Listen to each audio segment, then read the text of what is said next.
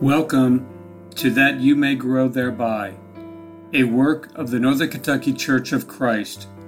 We are located at eighteen Scott Drive in Florence, Kentucky. Our phone number is eight five nine, three seven one, two zero nine five. You can also visit us at w w w dot n k c o f c dot com. And now, that you may grow thereby.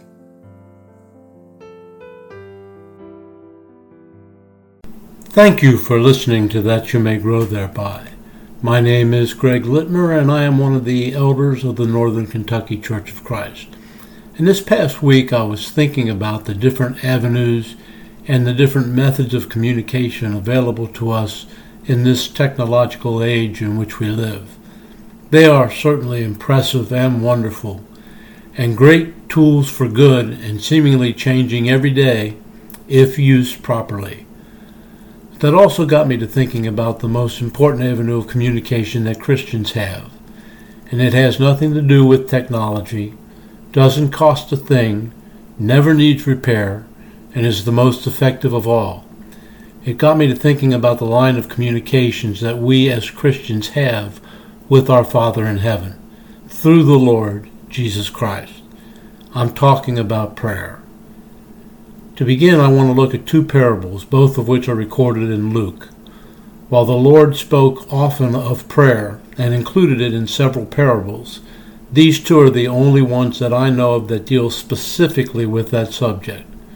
The first is found in Luke chapter eleven, and while the parable begins in verse five, I want us to read four verses that precede it. So we'll start with Luke chapter eleven and verse one and read through verse thirteen.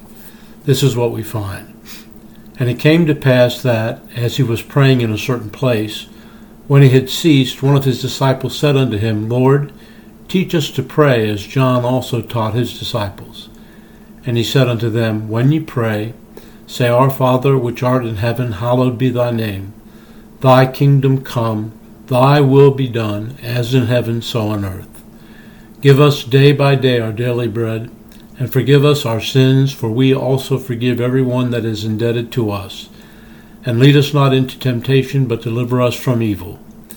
And he said unto them, Which of you shall have a friend, and shall go unto him at midnight, and say unto him, Friend, lend me three loaves, for a friend of mine in his journey is come to me, and I have nothing to set before him. And he from within shall answer and say, Trouble me not. The door is now shut, and my children are with me in bed. I cannot rise and give thee. I say unto you, though he will not rise and give him, because he is his friend, yet because of his importunity he will rise and give him as many as he needs. And I say unto you, Ask, and it shall be given.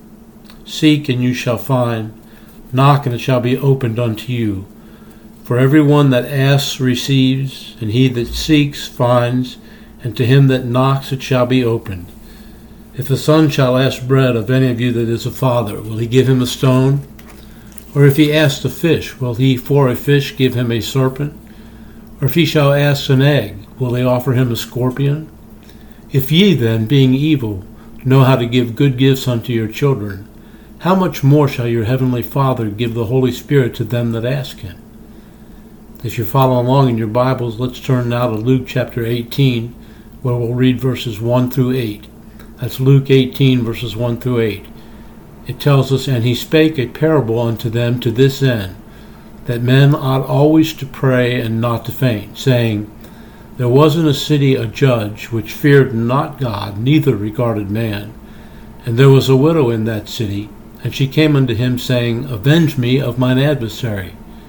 And he would not for a while, but afterward he said within himself, Though I fear not God, nor regard man, yet because this widow troubleth me, I will avenge her, lest by her continual coming she weary me. And the Lord said, Hear what the unjust judge saith. And shall not God avenge his own elect, which cry day and night unto him, though he bear long with them? I tell you that he will avenge them speedily. Nevertheless, when the Son of Man comes, shall he find faith on earth? These two parables though given at different times by the Lord, are very similar, and each enforces the lessons taught by the other. The point of both was obviously persistence. It soon became apparent to the man who did not want to get out of bed for fear of disturbing his household that if he did not get out of bed and give his friend what he wanted, they weren't going to get much rest anyway. And if the judge did not want to be bothered and badgered any more by the woman, he needed to give in and give her what she wanted. Taken together, these two parables teach us a great deal about prayer. They don't cover every principle involved in prayer, yet from them there are certain clear-cut lessons that stand out, and I want to spend the rest of our time looking at these. First of all, let us consider responsibility in prayer. Jesus taught that prayer is not only a glorious privilege, but it is a responsibility. The beginning point of the parable in Luke eighteen is that men ought always to pray and not to faint. The word ought there can be properly translated as must. Hence, men must pray. Why did the widow go to the judge again and again? Because she was in urgent need and only the judge could supply it. And why did the man run down the street and wake up his friend in the middle of the night? Because he was in need and did not know where else to go. We must pray, for just like the widow and the host at midnight, we have needs that only God can supply. And when we get right down to it, everything we have comes from God. We took the time to read the account of the scene leading up to the parable of the friend at midnight in Luke eleven. Jesus was praying in a certain place, and one of his disciples said unto him, Lord, teach us to pray, as John also taught his disciples. Prayer was not an unfamiliar thing to devout Jews of the first century. It was a part of their daily lives. But when they saw and heard Jesus praying, they wanted in their prayers what Jesus had in his. The Holy Spirit through Luke makes it a point to show us how important prayer was in the life of Jesus. The great occasions in the life of Jesus were almost always preceded by prayer.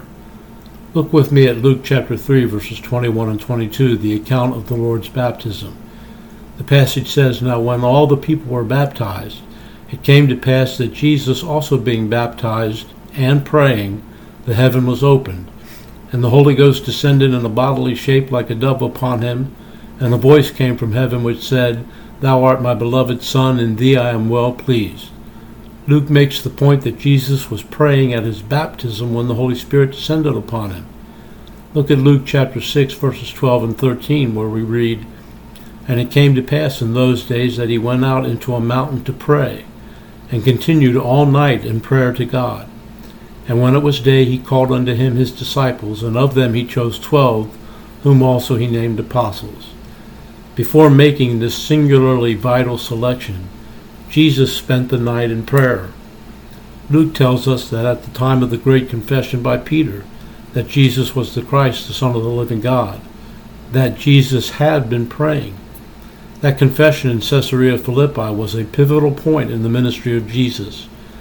Matthew tells us in his account in Matthew sixteen, verse twenty-one, From that time forth began Jesus to show unto his disciples how that he must go unto Jerusalem, and suffer many things of the elders and chief priests and scribes, and be killed, and be raised again the third day. Luke is the only writer to tell us that at the time of the Lord's transfiguration, Jesus was praying. As a matter of fact, Luke chapter nine, verses twenty-eight and twenty-nine tells us, And it came to pass about an eight days after these sayings, he took Peter and John and James, and went up into a mountain to pray. And as he prayed, the fashion of his countenance was altered, and his raiment was white and glistering. If Jesus needed the comfort, courage, and strength that comes from prayer, what does that say about you and me? My friends, all great decisions of life need to be preceded by prayer. Prayer helps the Christian to focus and to keep things in the proper perspective. All decisions need to be made with God as the first and foremost priority. Prayer keeps him there. Have you ever had one of those nights that seemed that it would never end, and the only comfort you could find at all came from prayer? Sometimes difficulties can seem overwhelming. Prayer helps us to realize that whether the difficulty goes away or not, God is with us. And if we are a faithful child of God, whatever happens, it'll be all right. Prayer helps to give us that comfort and courage. It helps us to tap into the peace of God which passes all understanding, which will keep our hearts and minds through Christ Jesus. That's Philippians chapter four and verse seven. In these parables, Jesus also gave us, in capsule form, some of the basic requirements or conditions of effective prayer. First, a prayer needs to be definite and direct. The host in the parable went directly to his friend, and the widow went directly to the judge. Each made a personal request. That is what prayer is. It is personal and individual. Do you remember the Lord's teaching about prayer in the Sermon on the Mount in Matthew six? In verses five through eight we read, "And when thou prayest, thou shalt not be as the hypocrites are, for they love to pray standing in the synagogues and in the corners of the streets, that they may be seen of men. Verily I say unto you, they have their reward. But thou, when thou prayest, enter into thy closet, and when thou hast shut thy door, pray to thy Father which is in secret, and thy Father which seeth in secret shall reward thee openly. But when ye pray, use not vain repetitions, as the heathen do, for they think that they shall be heard for their much speaking. Be not ye therefore like unto them, for your Father knoweth what things ye have need of before ye ask him." In a sense, prayer is the meeting of us with our Father in the seclusion of our closet. It is a confident entrance to the throne of grace. I think of Hebrews chapter four, verses fourteen through sixteen, where the Hebrew writer wrote the following words, "Seeing then that we have a great high priest that is passed into the heavens, Jesus, the Son of God, let us hold fast our profession. For we have not a high priest which cannot be touched with the feeling of our infirmities, but was in all points tempted like as we are, yet without sin. Let us therefore come boldly unto the throne of grace, that we may obtain mercy and find grace to help in time of need." This does not mean that we cannot all participate in a public prayer offered in services, but it does mean that as we participate, that prayer is personal for each of us. One person may be praying, but it is my prayer as well. It certainly seems that another aspect of prayer pointed out in these parables is the need for it to be definite. Now, I recognize that there are things that we should pray for and about that we do not fully know or understand. But shouldn't we make our specific needs and requests made known to God? The man asked for three loaves. The widow asked to be avenged. Prayer should not always deal in just generalities. That can tend to make prayers just mere forms. When we deal with generalities and not specific needs, then there's a tendency to just rattle off phrase after phrase that we use all the time, and they really come to have no meaning for us at all. If I need help with a particular temptation, I need to ask God for help with that particular temptation. If I need help with my family, I need to ask God for help with my family. If I am thanking God in prayer for my blessings, it is going to help me if I enumerate those blessings. It will help me to stop and think about each thing for which I am thankful.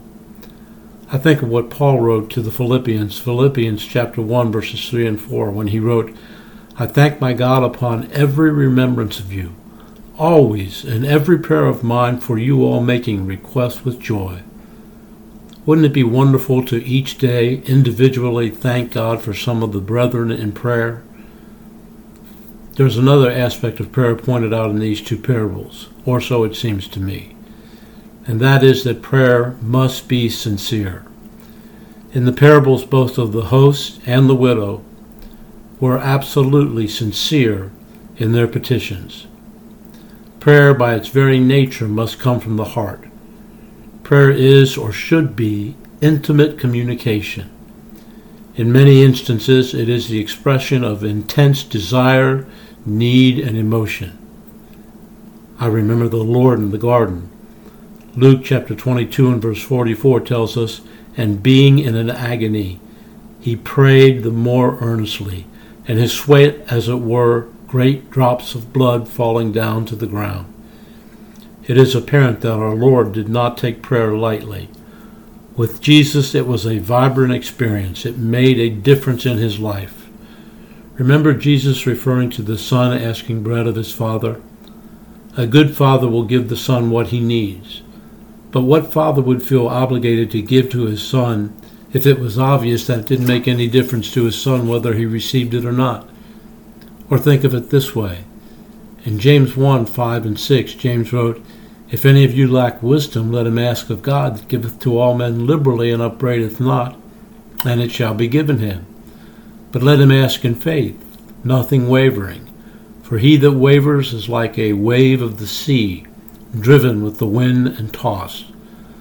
What good is prayer if we do not sincerely believe that God can and will answer? Surely God knows our hearts. He knows when we come to him in all sincerity, with an urgent and honest petition, and willing to do our part to bring about its accomplishment. What good does it do to pray for those who are sick and those who need help if we won't do anything personally to help them? What good does it do to pray for the lost if we are intent to sit on our hands and do nothing about teaching them? God hears prayers of faith, offered in sincerity with a willingness to expend every effort of cooperation on our part. Unless prayer is offered in absolute sincerity, I don't believe it is truly effective prayer. And surely yet another obvious point, indeed the main point of the parables, is that prayer must be persistent. That host, even though it was late at night, stayed right with it, banging on his friend's door until he got what he wanted. The widow kept after the judge and would not let it go until he responded to her. That's why Jesus said, "Ask, and it shall be given you. Seek, and ye shall find. Knock, and it shall be opened unto you." The fullest sense of those verbs is to keep on asking, keep on seeking, keep on knocking. It is not that God needs to be begged, but rather that if man can get what they need through shameless begging of their fellow man, then certainly our lovingly Heavenly Father will grant the needs of his children. And finally, prayer will be rewarded. The host at midnight did not go away from his friend's home empty-handed, and the widow did not go away without being avenged. Their efforts were rewarded. God will respond. That was the point of the Lord's concluding remark in Luke eleven thirteen. "If ye then, being evil, know how to give good gifts unto your children, how much more shall your heavenly Father give the Holy Spirit to them that ask him?" Did you notice how much more in that verse? The very point is that if all men will respond when requests are made to them, how much more will God give good things to those who ask him? These parables teach that God gives blessing upon blessings to his children who make sincere requests of him. It is true, however, that not all prayers are answered in the way we ask them. In Second Samuel chapter twelve, David pleaded with God that his infant son would not die, but he did die. Paul in Second Corinthians chapter twelve besought the Lord that his thorn in the flesh would be taken away, but it was not. The fact is that God is indeed a wise Father, and that as long as he is the supreme sovereign of the universe, there will be certain things that we ask for that cannot be granted, and we will not always know why. The wise person recognizes that God knows best, and sometimes we end up thanking God in prayer for not answering a previous prayer in the way that we had prayed it. We can't see the future, really don't understand a whole lot of the past, and only know our own little piece of the present. God alone knows the whole scheme of things. That being true, the most perfect prayer is prayed with the ultimate understanding of, "Not my will, but thine be done." As I close, there is one way that I know all prayers and faithful children of God are always answered, whether we get the specific request we made or not. It is found in the Lord's answer to Paul's request for the removal of that thorn in the flesh. It is so powerfully written in Second Corinthians chapter twelve, verse nine, "And he said unto me, My grace is sufficient for thee, for my strength is made perfect in weakness. That was the Lord's response. Our response should be the same as Paul's, because that passage continues with the words, "Most gladly, therefore, I will rather glory in my infirmities, that the power of Christ may rest upon me. Therefore I take pleasure in infirmities, in reproaches, in necessities, in persecutions, in distresses, for Christ's sake. For when I am weak, then am I strong." We are never alone. God is listening. He knows what is best and he cares. Remember David's words in Psalms twenty-seven, verse fourteen. "Wait on the Lord. Be of good courage, and he shall strengthen thine heart. Wait, I say, on the Lord." Words to think about.